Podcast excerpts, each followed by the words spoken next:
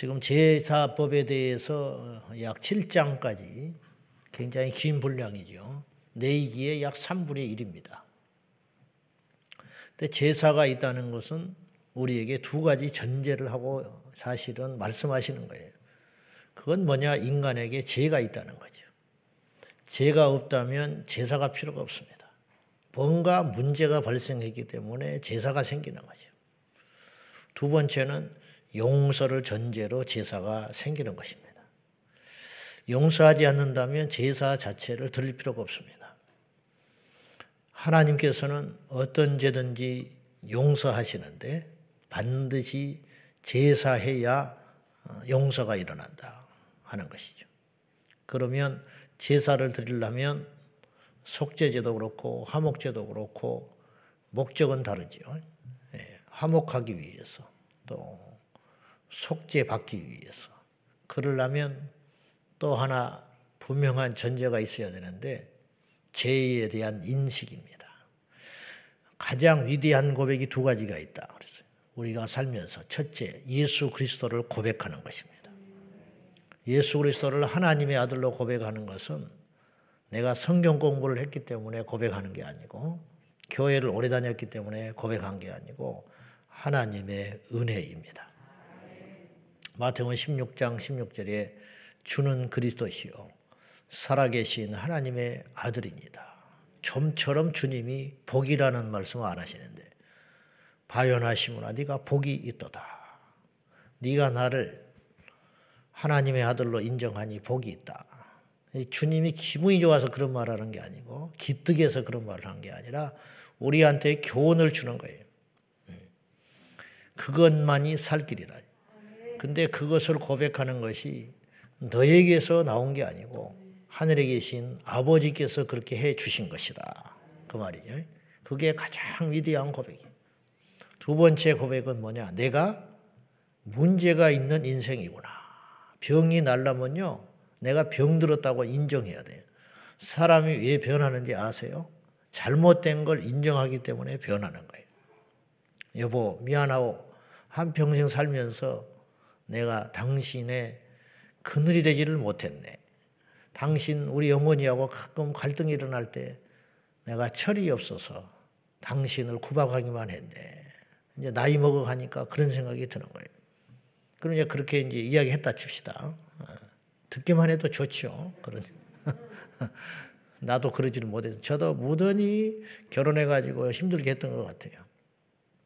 왜냐하면 서로 다른 문화권에서 만나가지고 와, 나는 그랬던 것 같아요. 우리는 막 모여야 기분이 좋거든요. 아, 가자 집에 가자 막. 그리고 막 후배들 데려오니까 집사람이 미쳐보려고 그랬겠죠. 근데 그때는 이해가 안 갔어. 근데 거꾸로 생각하니까 무척 힘들었을 것 같아.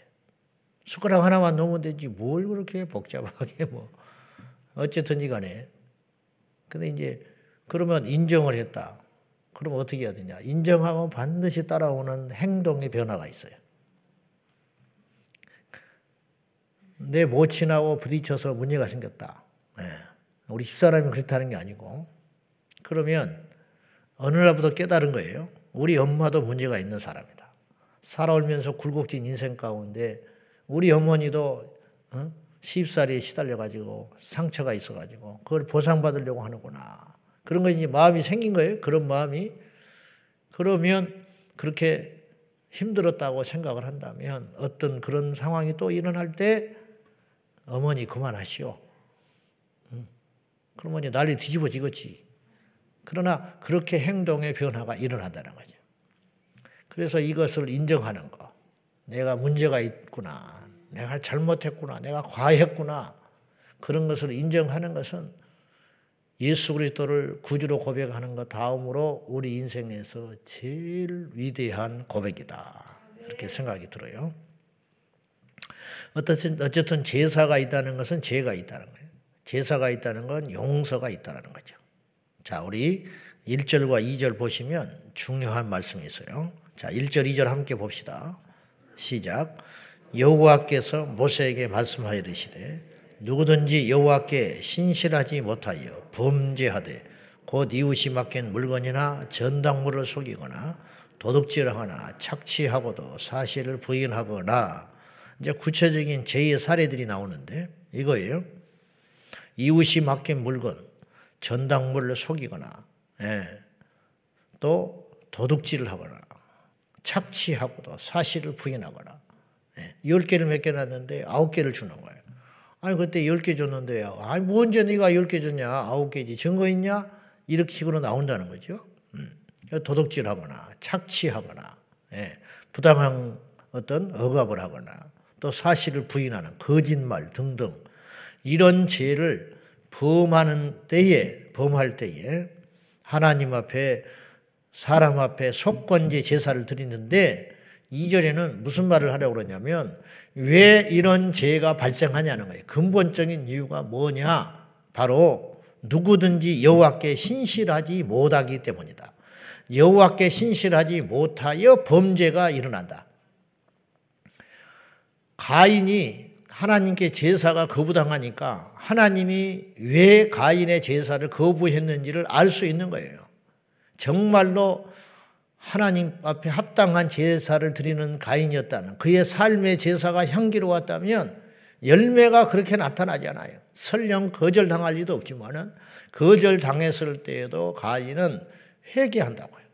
아, 내가 부족했구나. 내가 하나님 앞에 최선을 다한다고 하긴 했지만 뭔가 내 제사와 삶에 문제가 있었구나. 다시는 내가 하나님 앞에 이런 제사를 거부당하는 삶을 살지 않아야지. 이렇게 가야 되는데 그 쉽지 않죠. 근데 가인은 하나님의 경고를 받고도 동생을 때려서 죽였어요. 그건 뭐냐?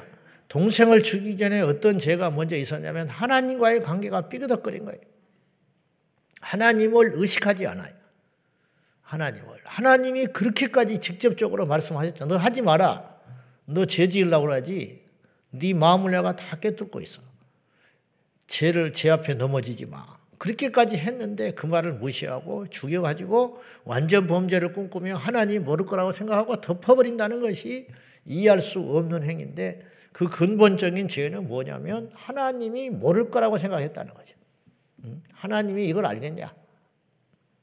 단 둘이 있었던 일을. 이러기 때문에 죄가 일어난다. 내가 저것을 살, 우리 둘이 있었던 건데 내가 거짓말 한다고 내 욕심을 위해서 하나쯤 훔친다고 해서 누가 알겠냐? 하나님이 안다. 근데 하나님이 안다는 걸 잊어버리고 사는 거죠. 요셉은 정반대의 삶을 살았죠. 은밀한 중에 주인집 아내가 덮쳤을 때 누구도 몰라요. 둘이만 조용하면 되는 거야. 그러나 요셉은 그 죄 가운데 들어가질 않아요.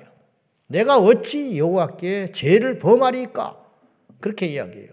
사람에게 짓는 죄를 아 아니라는 거예요. 하나님 앞에서 죄를 짓는 것이다. 내가 여호와께 어떻게 죄를 범하리까? 그렇게 이야기를 했어요. 하나님을 의식하니까 죄를 이기게 되더라는 거예요. 여호와께 신실하지 못하여. 신실하다는 것은 진실하고 성실하고 솔직하고 뭐 이런 의미가 있겠죠. 하나님 앞에서 내가 진실하면 죄가 어찌 나를 이기겠느냐. 어떤 사람은 죄를 처음부터 이기에 태어난 거나 사람은 하나도 없어요. 다 똑같아요. 인간은 다 남의 것을 보면 다 먹고 싶고 좋은 걸 보면 갖고 싶고 맛있는 걸 보면 먹고 싶고 그렇잖아. 인간이 다 그렇죠. 그런데 어떤 사람은 죄를 이긴다. 그건 뭐냐? 하나님을 인정하고 의식하는 사람은 죄를 이기게 되더라는 거죠. 여기 이제 구체적인 죄의 항목들, 남이 맡긴 물건을 모른 척 한다거나, 남의 일은, 3절에도 그런 말이 나오죠. 남의 일은 물건을 죽고도 누가 찾으러 왔어. 혹시 이거 내가 이거 떨어뜨린 것 같은데 혹시 봤냐고. 아, 모른다고 말이야. 이래 버리는 거. 아무도 모르죠. 자기밖에 몰라. 자기밖에. 그러니까 왜 이런 이, 이 종류들이 뭐냐면 지금 이 항목의 죄들이 뭐냐면 혼자 있을 때 짓는 죄들이 많아. 혼자 있을 때. 예. 자기만 속이면 다 속일 수 있는 거예요. 한 사람만 속이면 다 속일 수 있는 거예요. 예. 둘이서 일어난 죄는요, 규명하기가 쉽지 않아요. 한 사람은 줬다, 한 사람은 안 줬다. 그래서 송사 가는 거 아닙니까? 송사 가가지고요, 결국은 둘 중에 하나 손을 들어주는데 결정적인 증거가 없으면 사실은 죄의 진짜 죄인을 찾기가 어려워요. 그렇잖아요. 그러니 진짜 죄인은 누가 아느냐? 하나님만 알고 있다. 근데 그 하나님을 인정하지 않으면 하나님을 속일 수 있다고 간크게 생각하는 순간 인간은 죄를 짓게 되는 것이죠. 여러분 우리는 혼자 있을 때 누구냐는 거예요. 결국은요. 지금 겉으로 드러난 내가 내가 아니에요. 내 안에 있는 내가 따로 있어요. 혼자 있는 나, 혼자 어. 내 마음속에 품는 생각들 그것이 나예요. 그것이 겉으로 드러나는 것뿐입니다. 대부분 하나같이 숨길 수 있는 죄들, 거짓 맹세, 거짓말이죠. 도둑질, 주 물건을 돌려주지 않는 거, 이런 거 하나님을 인정하지 않으면 언제든지 넘어질 수 있는 죄다. 다윗이 우리 아이 아내 바세바를 데려오라 할 때 옆에 신하만 하나 있었으면 그 짓을 못한 거예요. 근데 홀로 궁궐이를 걷다가 그 죄를 짓게 되는 거죠. 누구든지 다 마찬가지. 여러분 혼자 있을 때 핸드폰에 뭘 보고 계십니까? 여러분 혼자 있을 때 무슨 생각을 하고 계십니까? 혼자 사무실에 앉아 있을 때 컴퓨터에 뭘 보고 있습니까? 혼자 집에 있을 때 어떤 행동을 하고 사십니까? 혼자 차를 타고 갈 때 어떻게 하고 가십니까? 이게 우리들이라는 거지. 그러나 잊지 마세요.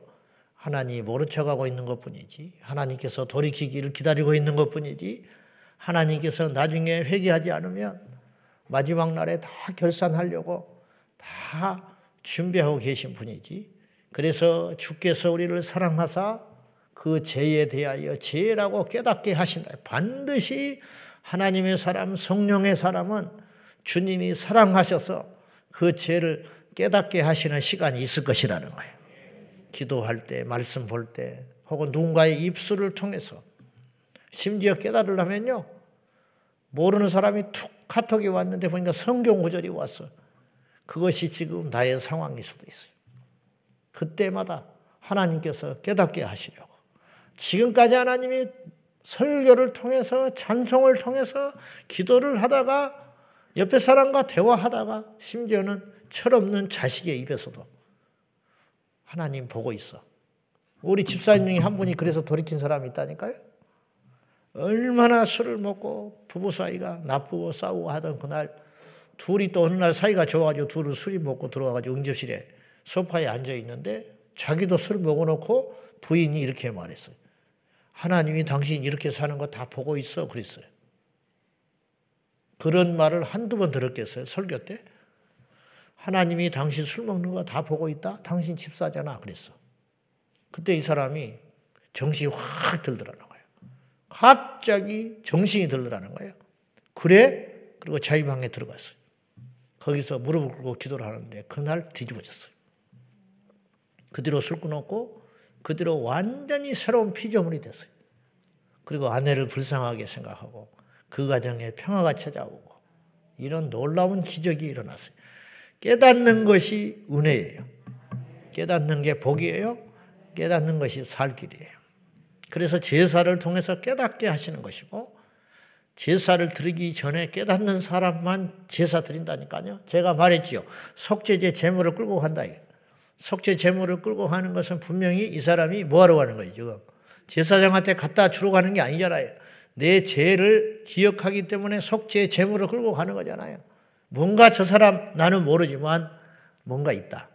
그리고는 그걸 끌고 절대 쉬운 일이 아니에요. 오늘 우리가 교회 드나드는 것하고는 근본적으로 달라요.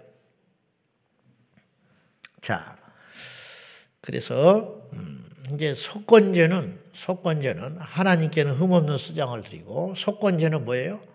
하나님 앞에는 속죄 제물이 되지만 물건에 대한 피해, 피해 보상을 해야 하기 때문에 피해를 입은 사람이 있는 거예요. 피해를 입은 사람에게 20% 이자를 더하여 물건을 더하여 그 사람에게 반드시 갚게 했어요. 배상하는 거. 이게 완전한 회개예요. 오늘날 한국 기독교가 하나님께는 기도하고 울고 속죄할지는 모르나 이웃에 대하여 피해를 입은 자에게 대하여 진정으로 속건제를 드리지 않아요. 그래서 파렴치한 종교 집단이 되는 거예요. 예. 세상에 큰 피해를 입혔는데 회개했다는 거야. 하나님 앞에 회개했으니까 하나님이 나를 용서했다는 거예요. 우리가 형제 간에 핏줄이라도 우리가 형제 간에도 재산상의 피해를 입을 수 있고 정신적 피해를 입힐 수 있잖아요. 그 우리가 교회 와서 은혜 받고 말씀이 우리를 찌르면 막 회개하고 가요. 그걸로 끝이에요. 그건 속건제를 드리는 자세가 아니라는 거예요. 그리 했으면 사람이 가서 분명히 어, 그것에 대한 배상을 해라. 그것이 완전한 회개인 줄로 믿습니다. 결코 쉽지 않죠. 결코 쉽지 않아. 자, 그 다음에 이제 제사장에게 당부하는 게 있어요. 12절이에요. 12절과 13절이에요. 우리 한번 보겠습니다. 시작. 재단 위에 불은 항상 피워 꺼지지 않게 할지니 제사장은 아침마다 나무를 그 위에서 태우고 번제물을 그 위에 버려놓고 화목제의 기름을 그 위에서 불사를 지며 불은 끊임이 없이 재단 위에 피워 꺼지지 않게 할지니라. 제사장의 의무가 몇 가지가 있는데 성막 안에 성소 안에 등잔에 불을 끄지 않아야 돼요. 음, 감남류가 떨어지지 않도록 그 불이 24시간 꺼지지 않도록 성전의 이 성막 안에 실내에 기름 등잔에 불이 꺼지지 않도록 하나님이 당부하셨어요. 이건 제사장만 성막에 출입이 가능하고 제사장에게 부여한 가장 중요한 임무 중의 하나예요. 그 다음에 제사 집례하지요. 불안 끄지요. 그러면서 또 하나가 당부를 하셨는데 마당에 있는 번제단이 있어요. 이건 실내에 못 들여놓지요. 예, 불을 피워야 하기 때문에. 마당에 있는 성전 마당에 있는 번제단에 불을 끄지 마라. 이건 두 가지 이유가 있어요. 첫째, 현실적으로 번제단의 불은 항상 꺼지지 않고 켜 있어야 돼요. 왜냐? 이스라엘 백성들이 한두 명이 아니잖아요. 이스라엘 백성들이 끊임없이 제사를 드리러 와요. 그러므로 당연히 불이 피워져 있어야 돼. 그리고 하나님 앞에 향을 드려서 고기와 기름 등등 귀중한 걸 태워가지고 또 소재, 가축의 곡물의 가루 같은 걸 태워가지고 하나님 앞에 향으로 계속 제사를 드려야 돼요. 그러니 번제단은 불이 피워 있지 않으면 제사를 드리러 하는 백성들에게 낭패가 되는 거죠. 현실적으로 불을 항상 피워서 준비하고 있어야 된다. 두 번째 영적인 의미인데 그건 무엇이냐면 이런 뜻이 돼요. 제사장으로 하여금 아침마다 불을 피우라고 그랬어요. 그건 뭐냐? 항상 깨어 있어야 된다. 오늘 이 시대에 목사만 제사장으로 하지 않잖아요. 너희는 왕 같은 제사장이야. 우리 모두가 제사장으로 친다면 성로된 우리가 항상 기억해야 할 것은 내 번제단의 불을 끄지 않도록 해라. 예, 그 말이죠. 어떤 사람은 새벽 기도, 어, 어떤 사람은 성경 읽기, 어떤 사람은 골방에서 하나님과 은밀히 만나는 시간, 그것을 목숨 걸고 지키라는 거예요. 제사장은 게으른 존재가 되면 안 돼요. 제사장이 마음속에 성전에 불이 있어야 돼요. 번제단에 불이 있어야 돼요. 밖에 나가서 제사장도 밥을 먹을 수 있고 제사장도 결혼을 했잖아요. 그래서 아론의 후손들이 계속 이어져 가지고 제사장 제사장은 독신이 아니에요. 제사장은 독신이 아니라고. 자식이 있었어요. 엘리에게도 자식이 있었고. 예. 그렇듯이 자식이 있고 아내가 있고 보살펴야 할 혈육이 있고 단지 세상의 일만 안 하는 거죠. 그래서 백성들이 이르는 11조를 가지고 살아가게 했어요. 그런데 그러나 그러므로 세상의 일, 뭐, 다, 다른 제사장을 만날 수도 있고, 아플 때도 있고, 자기도 뭐 쉬고 싶을 때도 있고, 그러나 반드시 이건 잊지 말아라. 성막에 불을 끄지 말고, 번제단에 불을 끄지 않도록 해라. 이게 제사장의 숙명이라고 이거를 안 하는 순간 제사장은 제사장일 수 없다라는 거예요. 우리가 세상에서 여러 가지 일이 있고 여러 가지 상황 속에서 살아가지만 잊지 말아야 돼요. 우리는 영적으로 제사장이에요. 이걸 절대 잊으면 안 돼. 그, 그걸 망각하는 순간 우리는 성도일 수 없고 목사일 수 없다라는 거예요. 자, 마지막으로 26절을 우리 읽고 어, 마치도록 하겠습니다. 우리 같이 보겠습니다. 시작. 죄를 위하여 제사 드리는 제사장이 그것을 먹되 곧 거룩한 곳에서 먹을 것이며. 자, 이 무슨 말이냐? 속죄 제사를 드렸어요. 일부를 하나님께 향으로 태워 드리고 일부는 제사장이 취할 수 있도록 합법적으로 네. 이제 정결하게 된 어, 때문에 먹도록 허락했어요. 어, 나중에 이제 보겠지만은 화목 제물의 일부는 유일하게 제사를 드린 주체자가 가서 먹도록 했어요. 그럼 나머지 제물은 거의 다 제사장의 몫이에요. 근데 제사장인 것을 취하여 먹을 때 어떻게 하느냐? 그 제사장이 그것을 먹되 해막들 거룩한 곳에서 먹어라.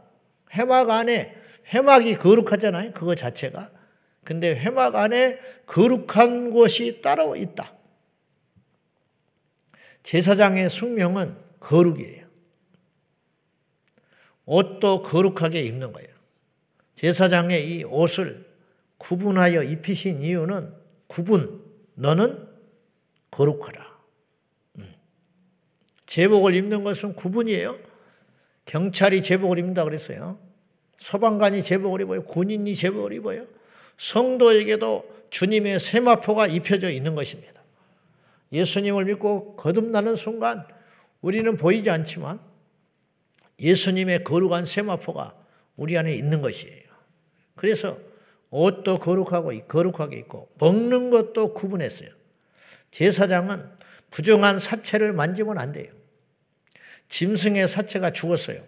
그걸 만지는 순간 부정하다고 그래요. 그래서 속죄 제사를 드렸어요. 하나님이 얼마나 이 거룩을 귀하게 여기고 하나님의 일종의 저는 자존심이라고 해요. 내 백성은 거룩해. 내가 사는 집도 거룩해야 되고, 내 백성도 거룩해야 되고, 내 제사장도 거룩해야 되고, 내 물건도 다 거룩해야 된다. 성물, 성의, 성도, 음, 모두 다. 제사장은 성자, 그래야 된다. 이렇게 말씀하는 거예요. 그래서 먹는 것도 거룩할 뿐만 아니라 장소도 거룩해야 된다. 이렇게 하나님께서 엄하게 말씀하셨어요. 우리 성도들, 특별히 주의 종들은 저도 부정한 것이 너무 많지만은 먹는 것도 달라야 되고 장소도 달라야 하고 세상 사람들이 다 그렇게 산다고 쫓아가면 안 돼요. 옷도 구분하고 절제하고 입어야 돼. 세상이 아무리 발전하고 어쩌고 변해도 우리는 성도예요. 우리는 목사예요. 그걸 절대로 잊지 말아야 돼요. 사도 바울은 우리에게 권면합니다. 모든 것이 가하다. 그러나 모든 것이 유익하지 않다. 우리가 그렇게 살아야 할 이유는 뭐냐? 하나님의 영광 때문이다. 그래서 끊임없이 우리에게 꼬리표처럼 따라다니는 것. 우리를 보고 사람들이 하나님께 영광을 돌리게 하라. 관계 속에서, 직장에서, 일터에서, 주차장에서, 어느 곳에서든지. 그게 잘 안 돼요. 저도 이게 일대 믿음이 돼가지고 어릴 때부터 경건이 몸에 배어 있지 않아가지고 때로는 나를 보고 깜짝깜짝 놀랄 때가 있어요. 막 혈기가 올라오니까. 어디 가서 음식점에 가가지고. 아니 예약을 해놨는데 왜 장소를 이런 것으로 줬냐고요. 막 그러면 하, 그러고 나서 이제 사고 친 다음에 또 괴롭지요. 아, 너무 이게 안 되는. 나는 아주 쓰레기 같은 놈이구나. 아주 잡놈이 잡놈. 너무 영적으로 이게 준비가 안 돼가지고 수십 년을 새벽 기도를 하고 수십 년을 목회를 해도 이게 일대 신앙이라는 게 이렇게 이게 힘든 것이구나. 너무 부끄럽고 너무 천박하고 내 스스로 볼 때 그럴 때가 많아요. 우리는 다 하나님의 사람들입니다. 먹는 것도 구분해서 먹고, 예, 입는 것도 구분해서 입고, 만나는 것도 그 구분해서 만나고, 가는 것도 구분해서 가는 것이 우리의 의무라는 거 잊지 말고, 우리의 성막의 불이 항상 꺼지지 않도록 우리의 마음이 이곳에 있기를 원합니다. 우리의 관심이 이곳에 있기를 원합니다. 절대 못 속이는 거예요. 어떤 사람은 예수 믿는 사람인데 예수님이 없어 마음에. 어. 어떤 사람은 목사인데 마음에 교회가 없어요. 네. 희한한 일이 벌어지는 거죠. 코카콜라 사장은 내 몸에는 코카콜라가 흐른다 그랬어요. 자기는 피가 없고 코카콜라가 흐르고 있다. 그냥 콜라에 미치니까 콜라 사장을 하는 거예요. 교회에 미친 사람이 목사 되는 거예요. 예수에 미친 사람이 성도가 되는 거예요. 돈에 미친 사람이 재벌이 되고 자식에게 미친 사람이 자식을 잘 키워내고 나라에 미친 사람이 애국자가 되는 것이고 정치에 미친 사람이 정치꾼이 되는 거예요. 그렇지 않습니까? 여러분 골프에 미친 사람이 골프광이 되는 거예요. 게임에 미친 놈이 게임광이 되는 거고 예? 그렇듯이 우리가 예수에 미치는 건 얼마나 아름다운 것인가 예수에 미치는 건 얼마나 놀라운 축복인가 더더 미쳐야 할 줄로 믿습니다. 예배에 미치고 기도에 미치고 찬송에 미치고 우리가 모두 그리하기를 예수님의 이름으로 축원합니다. 기도하겠습니다. 주여 우리의 번제단에 불이 꺼지지 않게 하여 주십시오.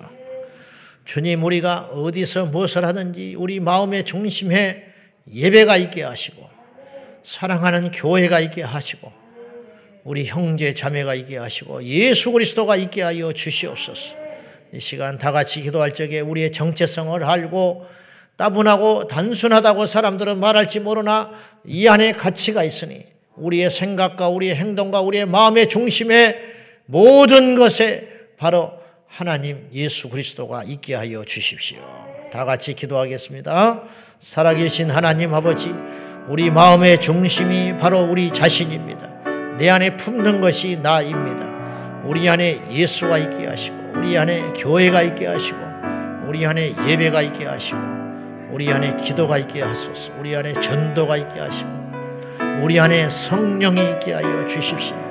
꿈에도 예수를 꾸게 하시고, 길을 갈 때에도 예수 그리스도를 생각하게 하시고, 세상의 시장에 있을 때도 예수 그리스도를 생각할 수 있게 하여 주십시오. 부지불식간 우리의 모든 삶의 중심에 오직 예수이게 하여 주시옵소서. 아버지 하나님, 주께서 거룩하니 우리에게 거룩하라고 당부하시며 우리에게 왕 같은 제사장의 직분을 주셔서 어디서 무엇을 하든지 간에 날마다 날마다 주님의 형상 닮아가는 거룩한 성도들 다 되게 하여 주시옵소서. 예수께 사로잡혀 예수 그리스도만 생각하며 그리스도께서 원하시는 것, 그리스도께서 바라시는 것, 그리스도께서 기뻐하시는 것, 그것만을 쫓고 나아가는 우리 모두가 되게 하여 주십시오.